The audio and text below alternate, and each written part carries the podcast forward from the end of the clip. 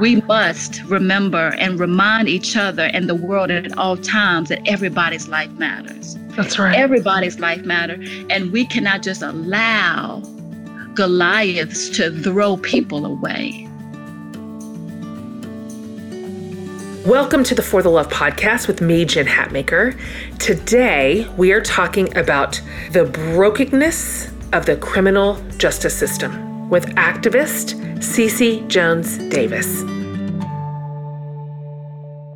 Hi, everybody. Jen Hatmaker is here. Welcome to the For the Love podcast. Super happy to host you today. Right now, we are in a really special, really important series called For the Love of Black Lives. This is really the only conversation I want to host right now. And we are in a moment of cultural reckoning, honestly.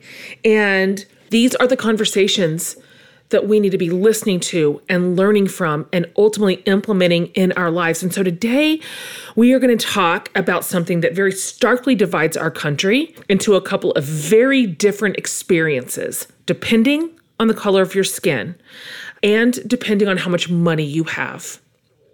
When I say the words justice system, they land differently depending on who you are.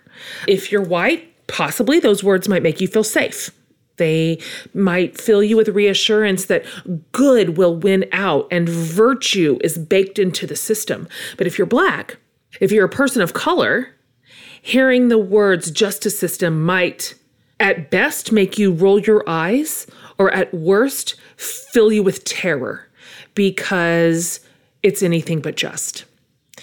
So, according to the ACLU, while America claims only 5% of the world's population, we have 25% of the world's prisoners, most of whom are incarcerated for nonviolent drug offenses and disproportionately, and I mean wildly disproportionately, include women and men of color. In fact, the NAACP tells us that Black women and men make up 14% of the US population, but they make up 40 40% of the incarcerated population. And every single reliable data point tells us that Black people do not commit crimes to any greater degree than white people. The actual the committing of crimes is proportional from one community to the other. So it is not true that Black people are inherently more criminal, it's that they are more criminalized. So our justice system is a big conversation right now. What does it actually look like? How was it created to function? Where are its blind spots? How is it affecting real lives, whole communities, and ultimately generations? The state of the criminal justice system in the US raises serious human rights concerns. Okay? So, this is why we're going to talk about this today. And we're talking about it with someone who's doing the hard work of pushing for criminal justice reform. And I am so glad you get to hear from her today. I, I think your experience is going to be like mine. Like during this whole conversation, I was just leaning forward in my chair, kind of riveted. Today, I just was absolutely locked into every single word I was hearing from my guest, and her name is Cece Jones Davis. So, Cece is a, well, she's a worship leader, she's a speaker, she's a writer, and she's a social advocate. She's a graduate of Howard, Yale Divinity School, and the Yale Institute of Sacred Music Worship and the Arts. She's also a member of the inaugural class of Princeton's Black Theology Leadership Institute. I mean, she's got some serious credentials. Cece works at the intersections of faith, worship, and social justice, and she's a passionate advocate for racial healing, for women's and girls' issues, and as I mentioned, criminal justice reform, which is what we're talking about today. And really proud of her. This is a force to be reckoned with in our world right now. She currently also serves as the teaching pastor at the table in Oklahoma City. This is a powerful conversation.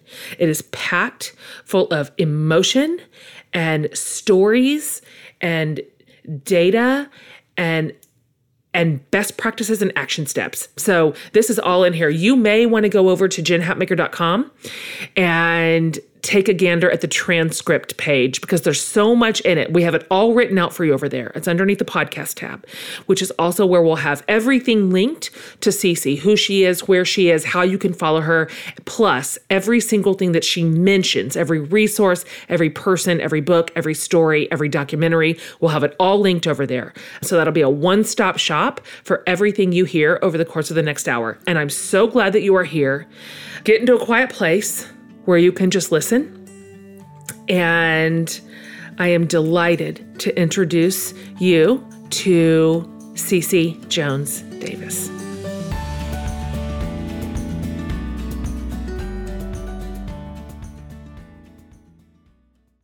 Cece, I am just absolutely delighted to be talking to you again.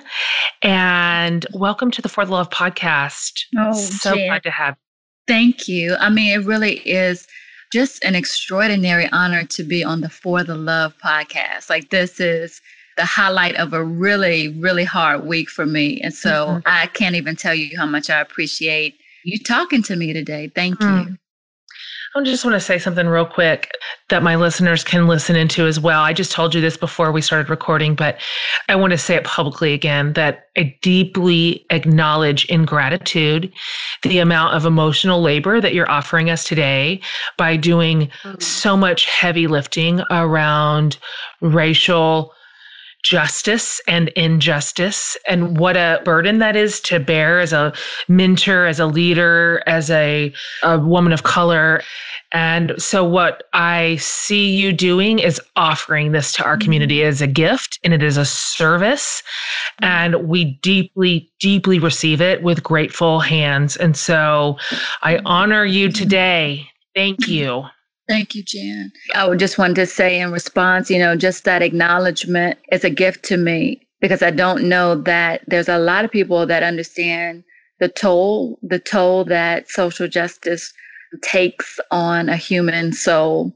Thank you for saying that. That means a lot. You're welcome. I wonder if we could just start here. Would you mind? I have filled in my listeners with a lot of your your background, your work, your credentials, your very impressive resume.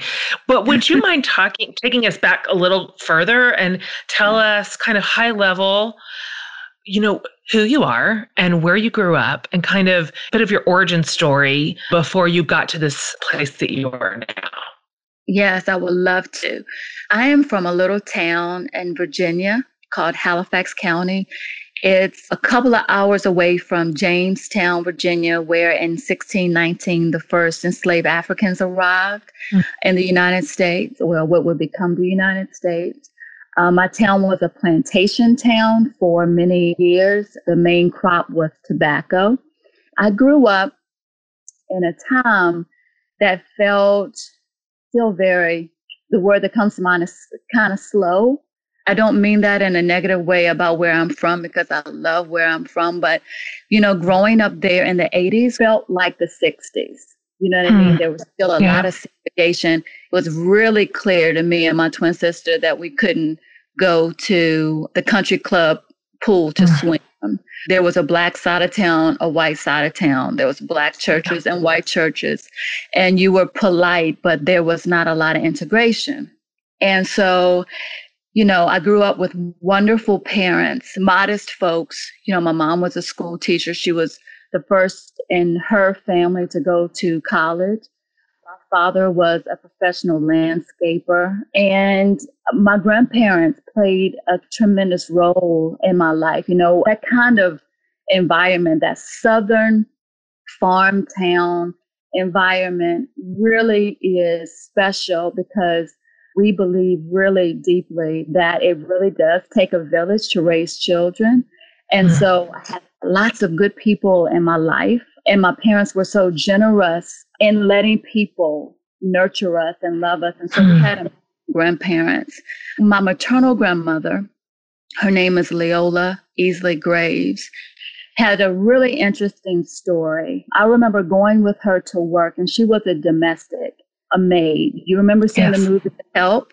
That was my grandmother. And so mm. she worked for one of the most wealthy, the wealthiest families in the state of Virginia, in our town. And what was interesting was that this family, they were the descendants of the ancestors that owned my grandmother's ancestors. And so she she hmm. worked for this family and I would go with her to work and she worked for the matriarch of that family. Her name was Miss Dolly.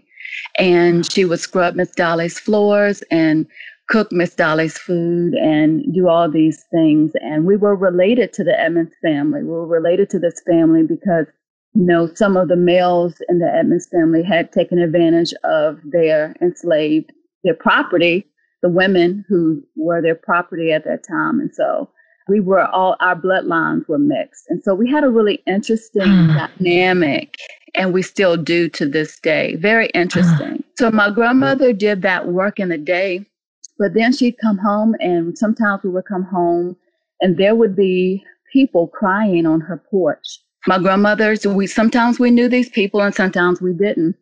But she would invite them in, and they were there because someone in their family had died. My mm. grandmother, as a ministry, wrote obituaries for much of the Black community for 30 years in my town. And that was because so many people in her generation were still illiterate. And so her way of serving and giving back was to write for them. And, it, you know, they would come in and, uh, and it makes me cry. They would come in and she would say, Tell me about them.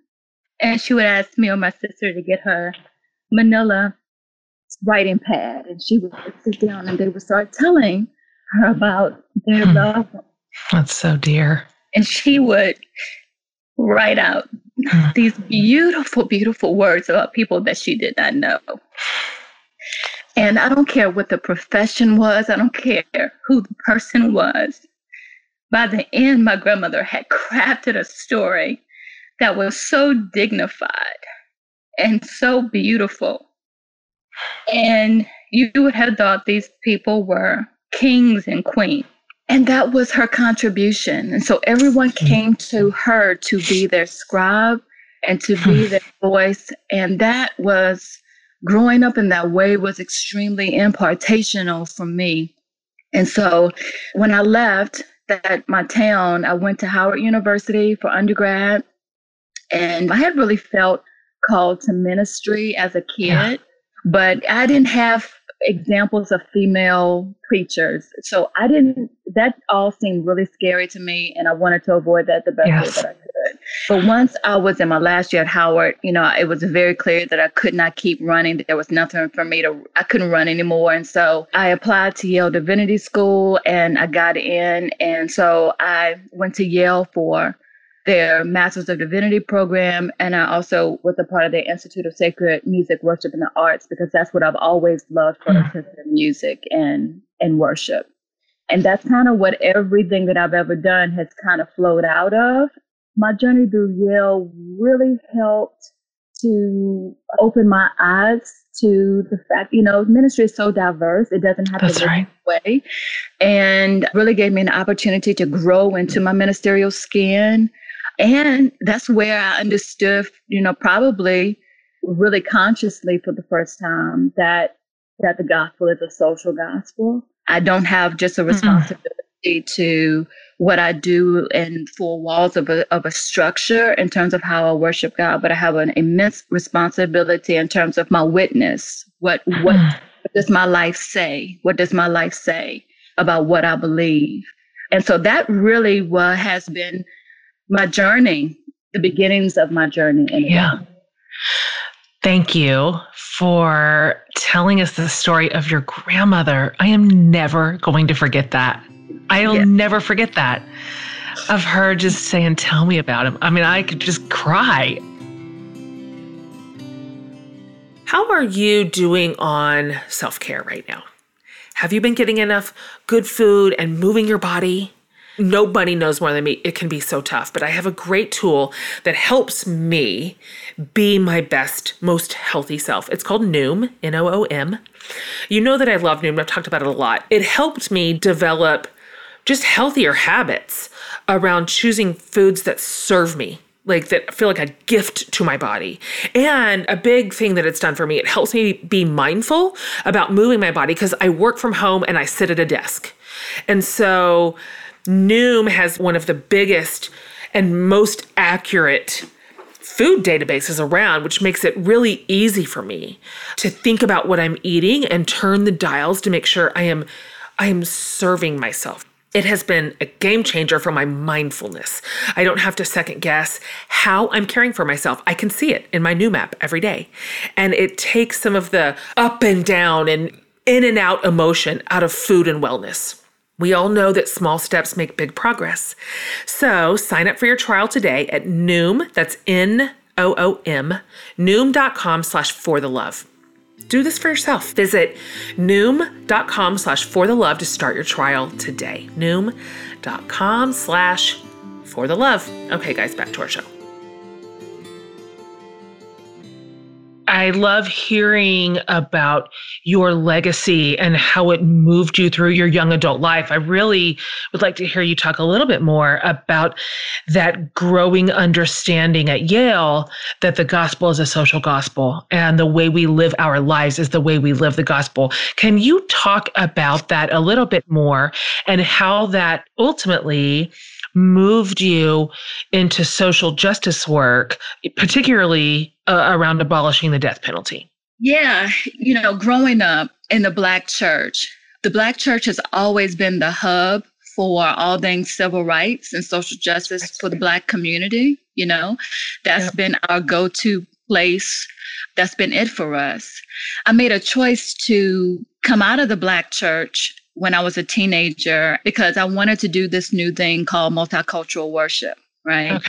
And so as a teenager, I came out of the Black church and I kind of dove into white evangelicalism.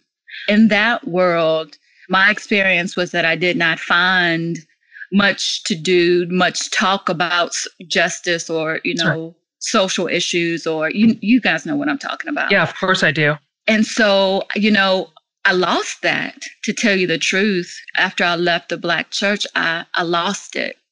And it was at Yale that I was reminded, oh, yeah, like God does have something to say about the world. And it's not just that, you know, everybody's going to hell. Like, you know, God has something profound, profound, not just to say, but a, a work that that he's not just suggesting, but requiring uh, from us you know, what does God require but to do justice, love mercy, and walk humbly, you right. know?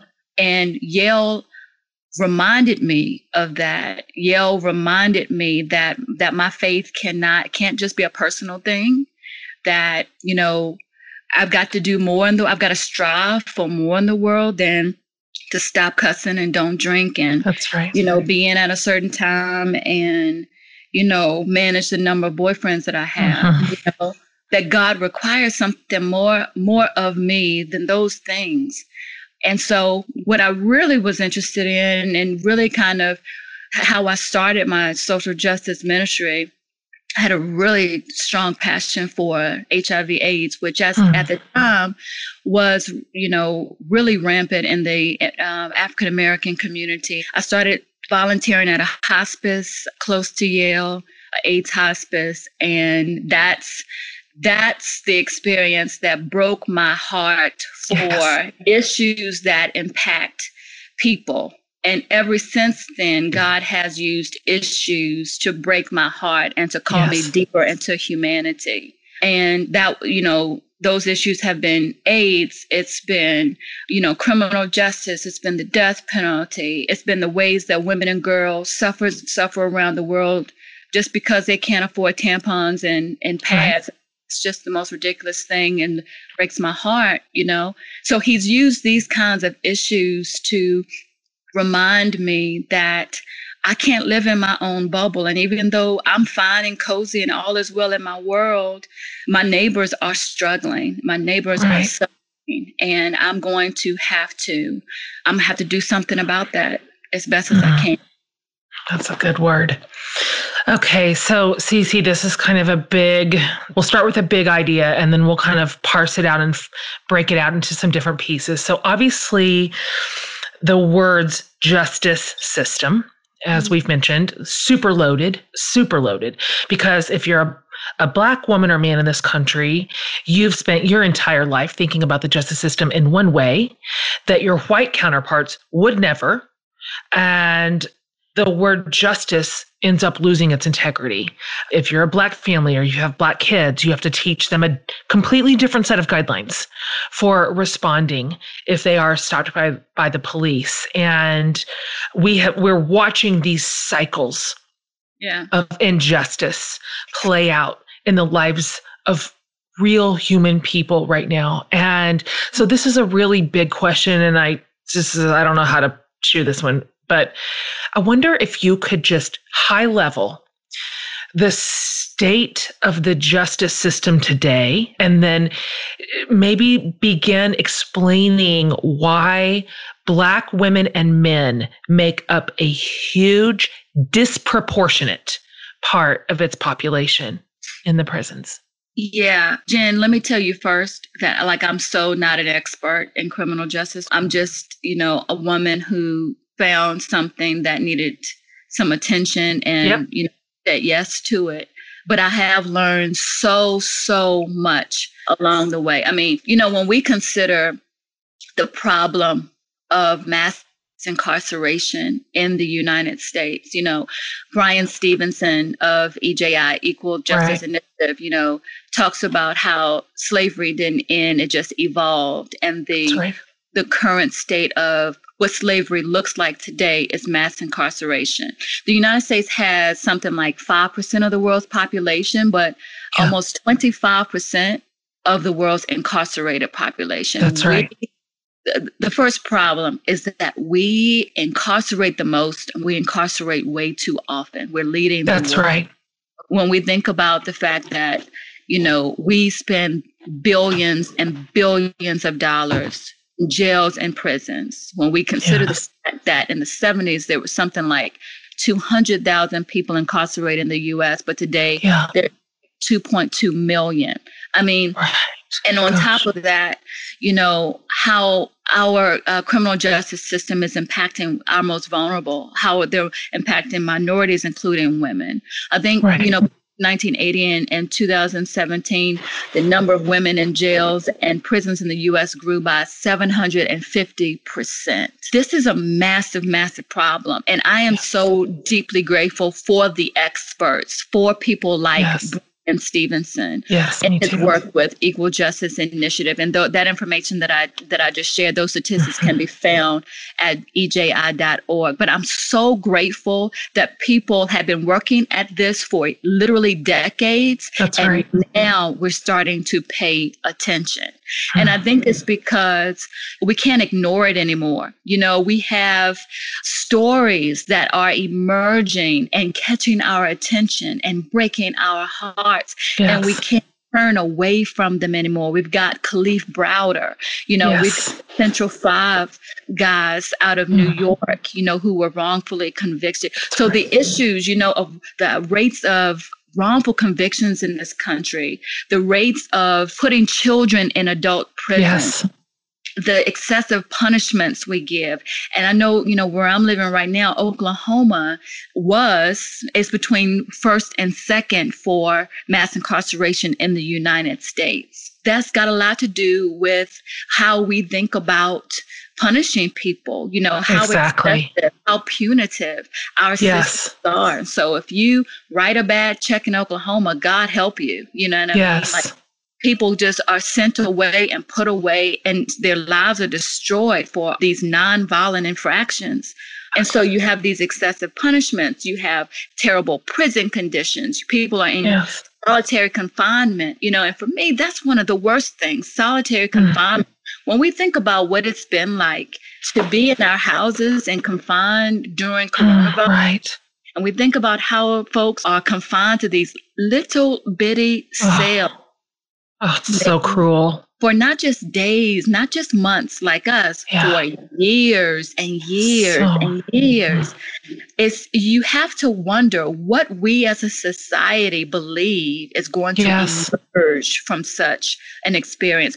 Do we think that a human soul can survive and emerge well when they've been locked in the dark for 20 years? I mean, what do we think is coming out of that? So, you know, these are some of the things that really, really bother me, obviously, and I know we'll talk more about it, the death penalty. But these are some of the, the problems that we know exist now with the United States criminal justice system. Because I think a lot of us have lived under the impression for a really long time that we've got it all together that our mm. system, you know, works all the time, that you know that we've got the biggest and the brightest and the and, and it's a part of the whole idea of american exceptionalism i believe. And it's a problem. It's the the problem is rooted in how we think about ourselves as americans. And so mm. therefore that how we build our systems out. You know we think we're the best. We think we're the brightest. We think mm. when other countries are tearing down their prisons because they don't That's have right. to put them in you know? That's right. So we need to get honest and real. And we need to look outside of ourselves. We need to look outside of our country to models in other countries that are doing this better than us. Yes, they are. There are so many other countries who have such a completely different structure. They meet people in their need with care, with recovery, with mental health support, with yeah. community support. And these are tried and true measures for actual repair. And I really appreciate you saying that step one here is admission. Yeah. That for so many people, right now just feels like a, it feels like a reckoning, like a national reckoning in so mm-hmm. many ways. And what I am seeing is for a lot of Americans, almost a very early stage of having to confront our favorite idea, which is American virtue. We love that idea so much. And we were taught that ideal. And that was the version of history I know that I learned in my schools. Right. And so having to confront that and and admitting maybe for the first time we are not doing this well no. and the data is clear this is broken system yeah. is a really important first step because then there's possibility mm-hmm. on the other side of just truth telling i think and that's feels like i feel those winds kind of rippling through our culture right now and i'm hopeful i'm hopeful for what they might produce speaking yes. of oklahoma before we we're going to parse out some more on some of the incredible things you just said but right now you're working to commute the sentence of a man named Julius Jones. He's on death row in Oklahoma and of course I have seen his case garner so much attention recently. I mean gosh everyone from like Kim Kardashian to Blake Griffin and Russell Westbrook. A lot of people are talking about Julius. Can you discuss him a little bit? How did you hear about him? Why did you get involved in his case? And what are you hoping to gain for him? Absolutely. Thank you for asking about Julius. Yes. Uh, so, two years ago, I was watching TV and I stumbled upon a docu series called The Last Defense that was produced by Academy Award winner Viola Davis and her yes. husband Julius Tennon. It highlighted the criminal justice system and issues in the criminal justice system. And that night, they were focused for three consecutive episodes, they focus on a man named Julius Jones, who in 1999, he was a freshman on an academic scholarship at the University of Oklahoma. He was a had been a star basketball player in high school. His mama was a school teacher. His daddy was a cement mason and a football coach. And during that summer, after his freshman year, he was arrested for the murder of Mr. Paul Howell, who was a white and prominent businessman in one of the suburbs of Oklahoma City called Edmond. And the docu series just really laid out some really hard things. And this, of course, would have been almost 20 years. This story was coming to light mm-hmm. almost 20 years after right. the, the actual crime. So Julius had been on death row, you know, all that time. But Viola Davis had partnered up with the Innocence Project to identify the most troubling stories in the United States. Mm. And one of those was Julius Jones.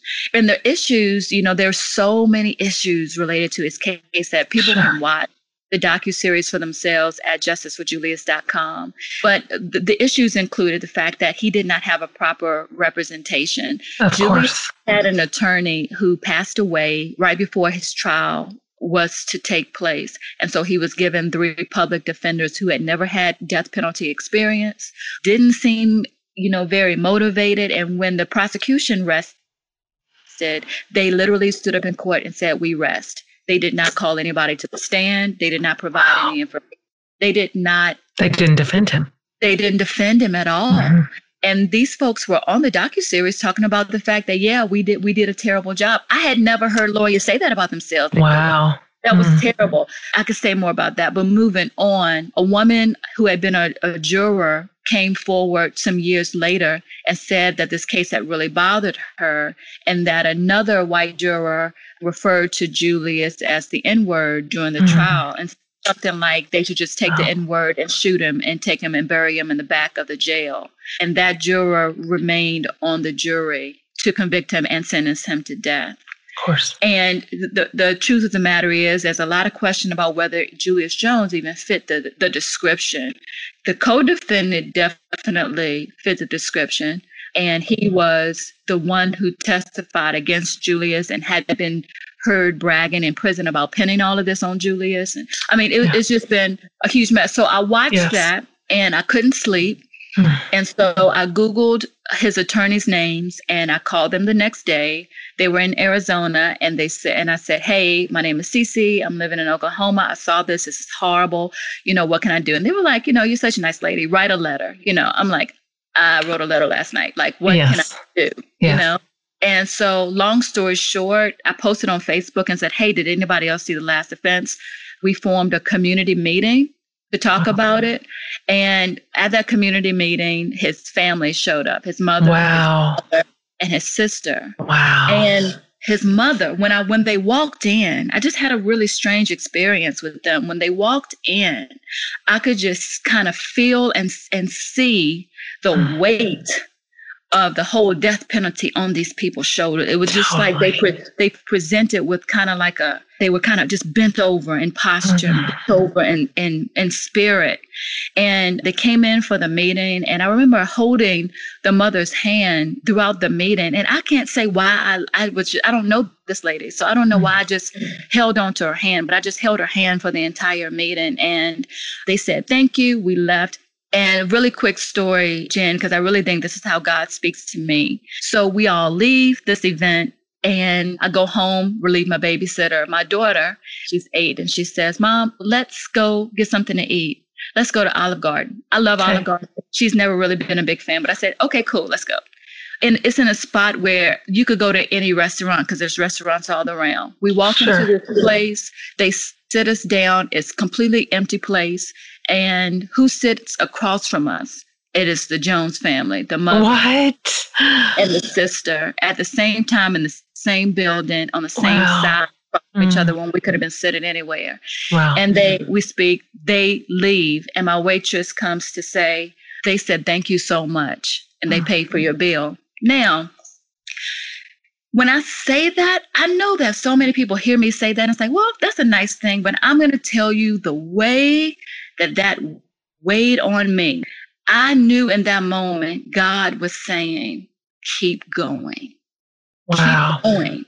And I sat there like these people had written me a, you know, a check for thousands of dollars or something. I yes. just sat there and cried in my spaghetti. I just oh, so that was the that was the beginning because I realized that these people they needed a voice, they needed support, they needed yes. somebody that would be the scribe for them. They needed somebody mm. to tell wow. their story. You know, they needed somebody that would lift them up and help to restore dignity and honor and grace back to their experience and back to their lives. They had been quiet and silent and not heard for all of these years. And so that's how it began. And it's been the hardest thing I have ever done trying to get somebody off death row. I can't even describe. I can't even describe. I am hanging on every word you are saying right now. Can you tell us where you are? Where's the case right now? Yeah. So in October of 2018, was it 18? 2019, Julius filed a commutation application with the Pardon and Parole Board. And so basically, what he's asking is for them to re review his case, look at all of the information, even information that was not available at the time, have mercy on him, and grant him time served. We desperately believe that Julius Jones deserves that. And yes. so we are, we are me and all the celebrities that you named, yes. and an organization called Represent Justice. Scott Budnick, who's the producer of the movie Just Mercy. We're all fighting to try to get this man home to his family. What is there anything that we can do? All of us who are listening to this right now. Yeah, for sure. First, you know, I really would love for people to go hear his story for themselves. Again, it's justiceforjulius.com. Go watch the docu-series that got me all fired up about it. You can sign the mm-hmm. change.org petition that at this point I think has almost 6 million signatures. You Gosh. can send a letter to the governor and, and to the pardon and parole board asking for mercy for this man and you can stay with us you know we really need people to keep sharing on social media so follow all of you know justice for julius stuff on social media you know what i what i tell people all the time is take a piece of this. Take just a little piece of this as your personal responsibility. Because if we all if we yeah. all do that just take a little piece then it doesn't it doesn't land on just a handful of people. And you know more people are aware more people know about it and we can get more done. Discovering the story of your family it matters and there are many paths to finding your family story, whichever way you choose, whether you trace your family generations back with a family tree or uncover your ethnicity with Ancestry DNA, it's easy to get started with Ancestry. So, an ancestry DNA test tells you where your ancestors are from. And Ancestry's billions of records and millions of family trees let you discover your family's personal story. It's crazy how much information you can find. You might discover you're related to someone famous in history, or you might find a photo of your great great grandmother and see you have her eyes. Obviously, family is everything to me. And when I took my own ancestry DNA test, I found out that most of my ancestors are from the UK, and I had no idea. Start exploring your family story today. So head to my URL at ancestry.com slash for the love to get your ancestry DNA kit and start your free trial. Okay, so that's ancestry.com slash for the love. Okay, back to our show. Do you feel like the wheels of justice are moving forward at all? For him specifically, for Julius? Are you getting any traction? Yes. I think the fact that it's come to light in the ways that it has and has built such such a momentum, but there is definitely wickedness in high places. Yes, and so, are. you know, when we talk about when we talk about coming against a, an entire system, when you're right. talking about coming against an entire system, you are talking, I am talking about coming against a, the good old boy network. Yes. I am talking about coming against racism. I'm talking mm-hmm. about the criminalization of Black men before they have stepped out of their houses. You know, I am I am talking about people who are really, really powerful and who won't gain anything for letting the truth for mercy out. And so it is a David and Goliath situation. Yes. I, I, want to be very, very clear. And, you know, not to get all churchy on you, Jen, but I have to mm-hmm. tell you that one of the main components to this justice work for me is intercession. If I didn't have people with me who I could drop to my knees with. Yes. And ask God and God's angels and whatever else to go before us. There's no uh-huh. way in the world we would have gotten this far. So I 100% identify with people who have struggled against systems for so long. Yes. It is gruesome. I wonder if you could talk a little bit more about what racism looks like baked into our justice system. You mentioned it's not just the good old boys club, which is an apt description, it is Goliath. And it is operating exactly how it was designed to operate. So it's not a mistake that we have so much racism and injustice inside our justice system. That's literally how it was created to function, mm-hmm. and it's doing it's right on time.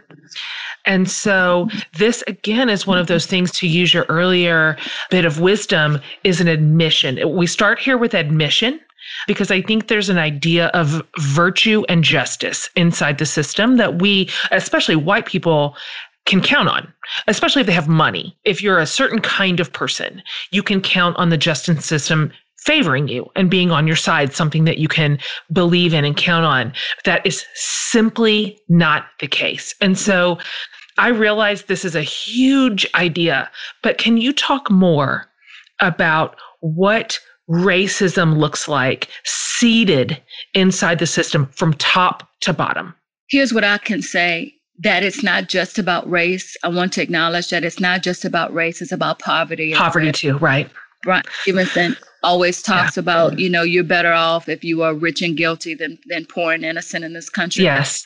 And yes. that's 100 the truth. And I think that's yep. one of the factors that we did see play out in the poor defense of Julius Jones. Uh, when you think about our whole tough on crime policies that really were born out of the era where drugs were rampant in the United States, right. when you think about how crimes related to drug trafficking and drug use, the, the fact that today we look at the opioid crisis as a health matter Exactly. When where in the 80s and the 90s we looked at the crack epidemic as a criminal matter. When you consider who those populations impact the most, that you know crack was um, quote unquote a black drug, opioids a white drug. When you think about how differently we approach those populations, that speaks a whole lot to what goes on among the disparities, right, in the criminal justice yes. system. Think about back in the day, the sentencing, if you were caught with crack as opposed to cocaine, you know. Exactly. How many, you know, there was a lot of black folks with crack, a whole lot of white folks with cocaine. If you had cocaine, right. you got a better sentence, if a sentence at all.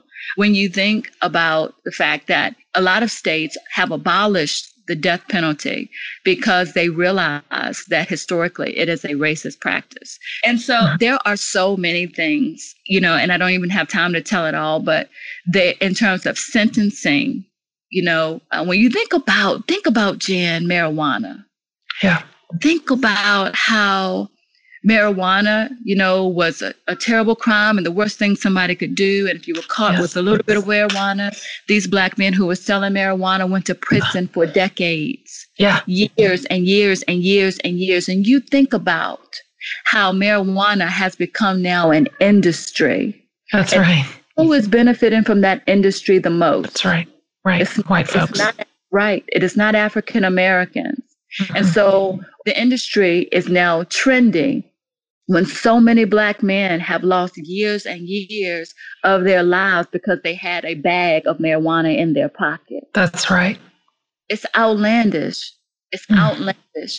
One of the worst stories, I'll tell you quickly, one of the worst stories that I have ever heard, but the, one of the most beautiful and profound stories as well.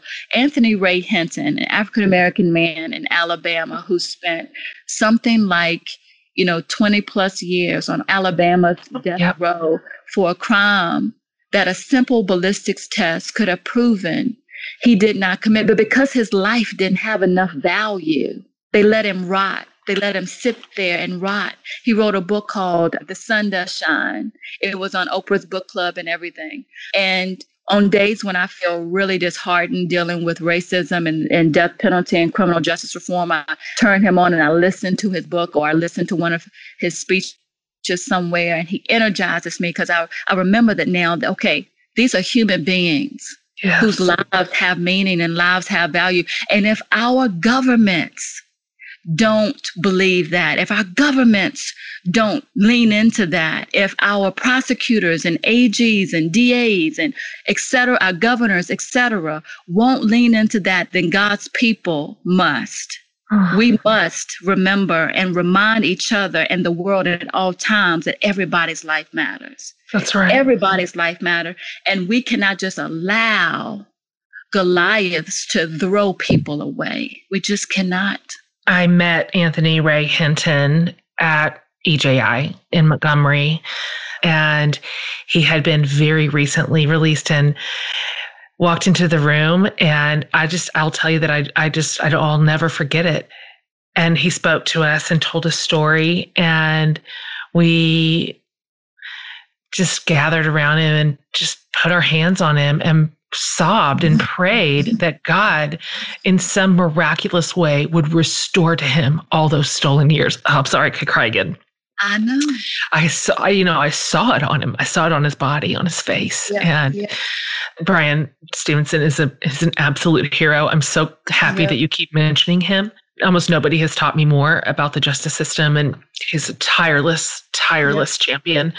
This is real this is important. I'm sure also one of my greatest resources to learn about this in the most just intricate way was Michelle Alexander's book, of course, New Jim Crow, mm-hmm. which is dense. It took me a month to get through it, but this is real and this is happening on our watch. Yep. I wonder, I know there are people listening right now talking about the justice system and it the inequity and inequality built into it it flattens me in my chair. It's one it's it, it is. It's one of these things that i'm like you like i'll, I'll just cry myself to sleep and it keeps me up at night. For people listening who are disturbed as we should be what would you just suggest? Be it a resource, a place to learn, a place to volunteer, whatever you want to offer, whatever you want to suggest. Mm-hmm. If someone says, I would like to either know more or do more in my own community, like where I live, in my city, in my state. I would suggest people see if they can do, start with your county jail. Some county jails allow folks to come in and do a tour get in there and look around at the conditions. Now, some okay. county jails are better than others around the country, but get in there and get a sense of what does it mean to be incarcerated, right, at a basic level. That's the easy one. Another thing I would really encourage people to do is find your reentry programs in your cities or towns and volunteer because you will be working with, first of all, professionals who've been doing this criminal justice reform work a long yes. time, probably, but you'll also get acquainted and come into proximity, right? Another thing that Bryan is always talking about, come into proximity with people who have been in the justice system. And so when you talk about Mr. Hinton and you being able to see that on him, to yeah. see the impact on his face and the impact on his body. When you come into and be able to meet eyes with people who have these kinds of experiences, it changes the way in which you think about how crime needs to be handled in this country. That's right. When we start to humanize people who have been uh, involved in the justice system in the United States, and you're able to hear their stories and see their faces, and then maybe participate in helping them get back integrated into society. Mm. That is a really, really powerful thing because then it really informs what you think about the whole process. That's and it right. really, for me, you know, reinforces what I said earlier, which is that people have value. People may yeah. not have always made the, the right decisions. And there's some people that have done some horrible things.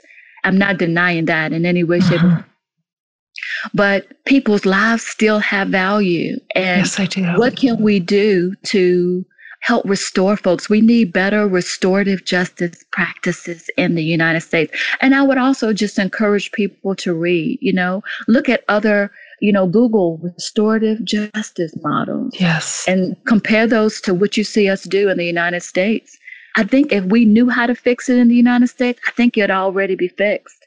I think it's our pride again that american exceptionalism thing that keeps yeah. us from believing that somebody somewhere else has something to offer us we can get some good information from some other folks outside of the united states of america what do you know what do you know that is indeed possible.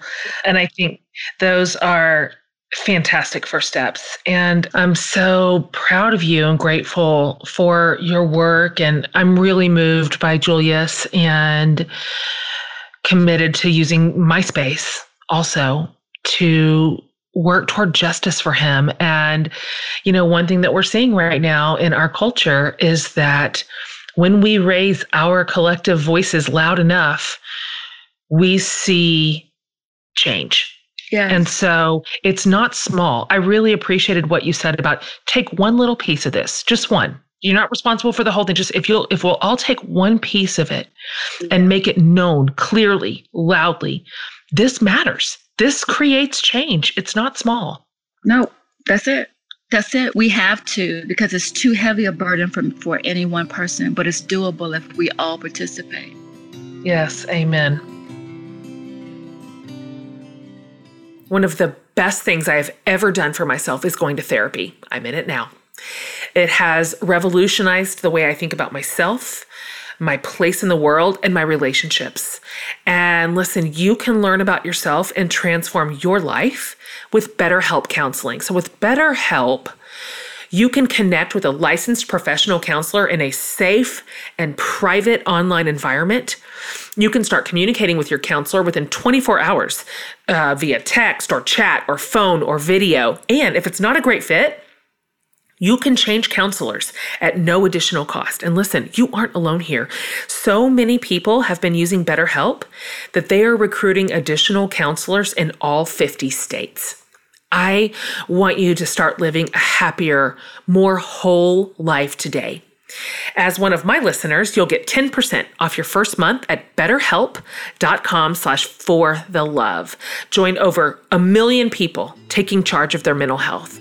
So one more time, that's betterhelp, H-E-L-P dot com slash for the love. Okay, back to our show.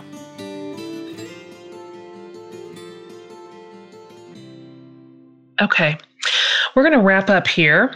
And I'm going to ask you, Cece, a couple of questions that I'm asking everybody in the series. You can just kind of go top of your head here. This okay. first one is obviously, this could go on probably forever. So you're just going to have to pick.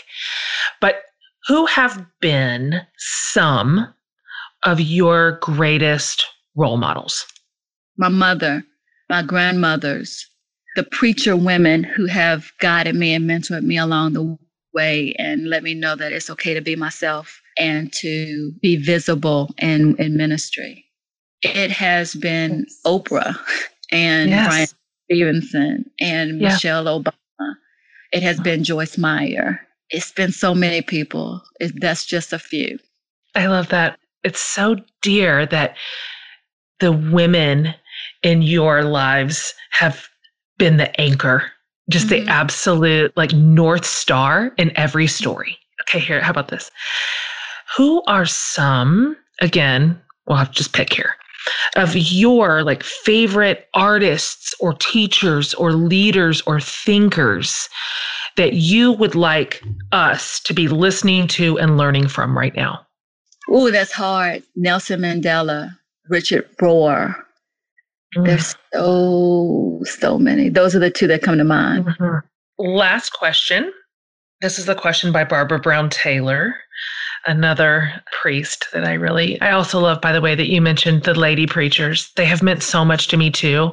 I, also have some prophetic gifts like you and did not know that they had a home when I was younger. I'd never yeah. seen it. I didn't have any women in my life with that spiritual authority.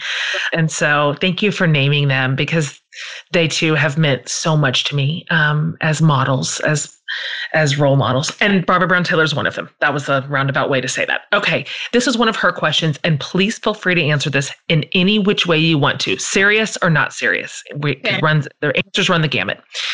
What is saving your life right now? You know what I'm loving right now? Tell me. IV vitamin therapy. Oh. Because my diet is not the greatest. And I know that I don't get the minerals and the vitamins that I need like I need to. And so to like go get hooked up to a machine and get some vitamins pumped into my veins feels really good and like a really big self-care move. And so when every time I do it, I feel like I've done something so good for myself and like I might live an extra 15 years. I did not know that was a thing. Yes. Oh News oh my God. Me. Yes. It's amazing. It's amazing. So you can go get, you know, a bag of vitamin C or B B complex vitamin mix. I mean, just all kinds of things. And whew, it's really good. I'm gonna Google that the very second we get off this phone. it's an incredible way to take care of our poor little lives right now. Gosh, and you're there with a toddler for Pete's sake. Ooh. Oh my goodness. Come on, world. Okay. I just, right before we hop off, I want to just tell you one more time how grateful I am to you. First of all, for just being who you are in the world. What a light you are. Mm. And for your tenacity to do really hard things. This is your David and Goliath metaphor is spot on. And yeah. you have chosen take it on. And it's it's a weight and it's a burden and it's slow and it's full of enemies and obstacles. Yeah. and yet here you are staying the course. Like i'm i commend you. I mean i really a deep bow. Thank and you. so thank you for bringing your work to my community. And i'm telling you right now there will be a ton of us who want to jump into this fray with you. And so thanks for giving us handles suggestions resources, places to help, ways to learn. You really, really resourced us today. And so I also want to say just one other thing that you said earlier when you called on the the power of of intercession that I just I'm telling you you have my word that I will continue to pray for you in your work, in your state, in your calling, in your anointing. Thank you. You're welcome. And also, I commit to learning more about Julius and his case, and also just using my influence too. We all have one little piece of it, and mm-hmm. so I'm, I'm, I'm gonna use my piece. Thank you, Jen. We listen, and on behalf of his family and Julius Jones, I appreciate whatever little piece that you and other people that are listening take. You know, this is about for me learning, practicing, laying down our lives. I'm hoping that good things will happen for him uh, and that I'll be able to go do happier things.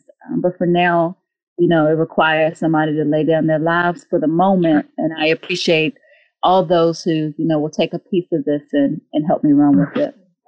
Perfectly said. All right. Until we finally get to be together once again in this weird world, I'll look forward to wrapping my arms around you when I see you next time. In the yeah. meantime, thank you so much for being on today. Thanks, Jen. You've been the best. Thank you.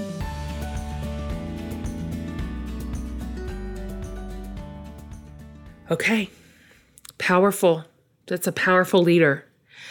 As I mentioned at the top of the show, every single thing that Cece mentioned documentaries, the people, the books, the resources, the leaders we'll have it linked all in one place. If you go to jenhatmaker.com underneath the podcast tab, we have the entire transcript of this conversation written out for you, plus everything mentioned linked in one place. So that might be an incredible resource for you.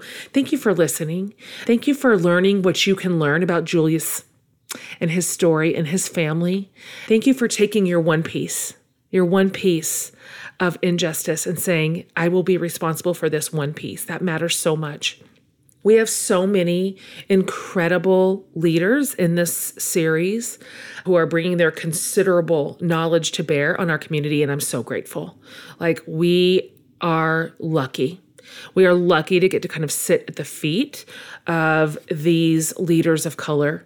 And so, thank you for being good listeners. Thank you for being learners. I appreciate just the wisdom and the maturity and the passion that this community always brings to the table. I am so convinced that we can be a part of some of the most monumental change that our generation might ever see. So let's do our part. Let's own our piece. Thank you guys for listening. If you haven't already subscribed to the For the Love podcast, go take care of that real quick. And on behalf of Laura and her team, and Amanda and I, we are thankful for you and oh so grateful to bring you this show every single week. See you next time.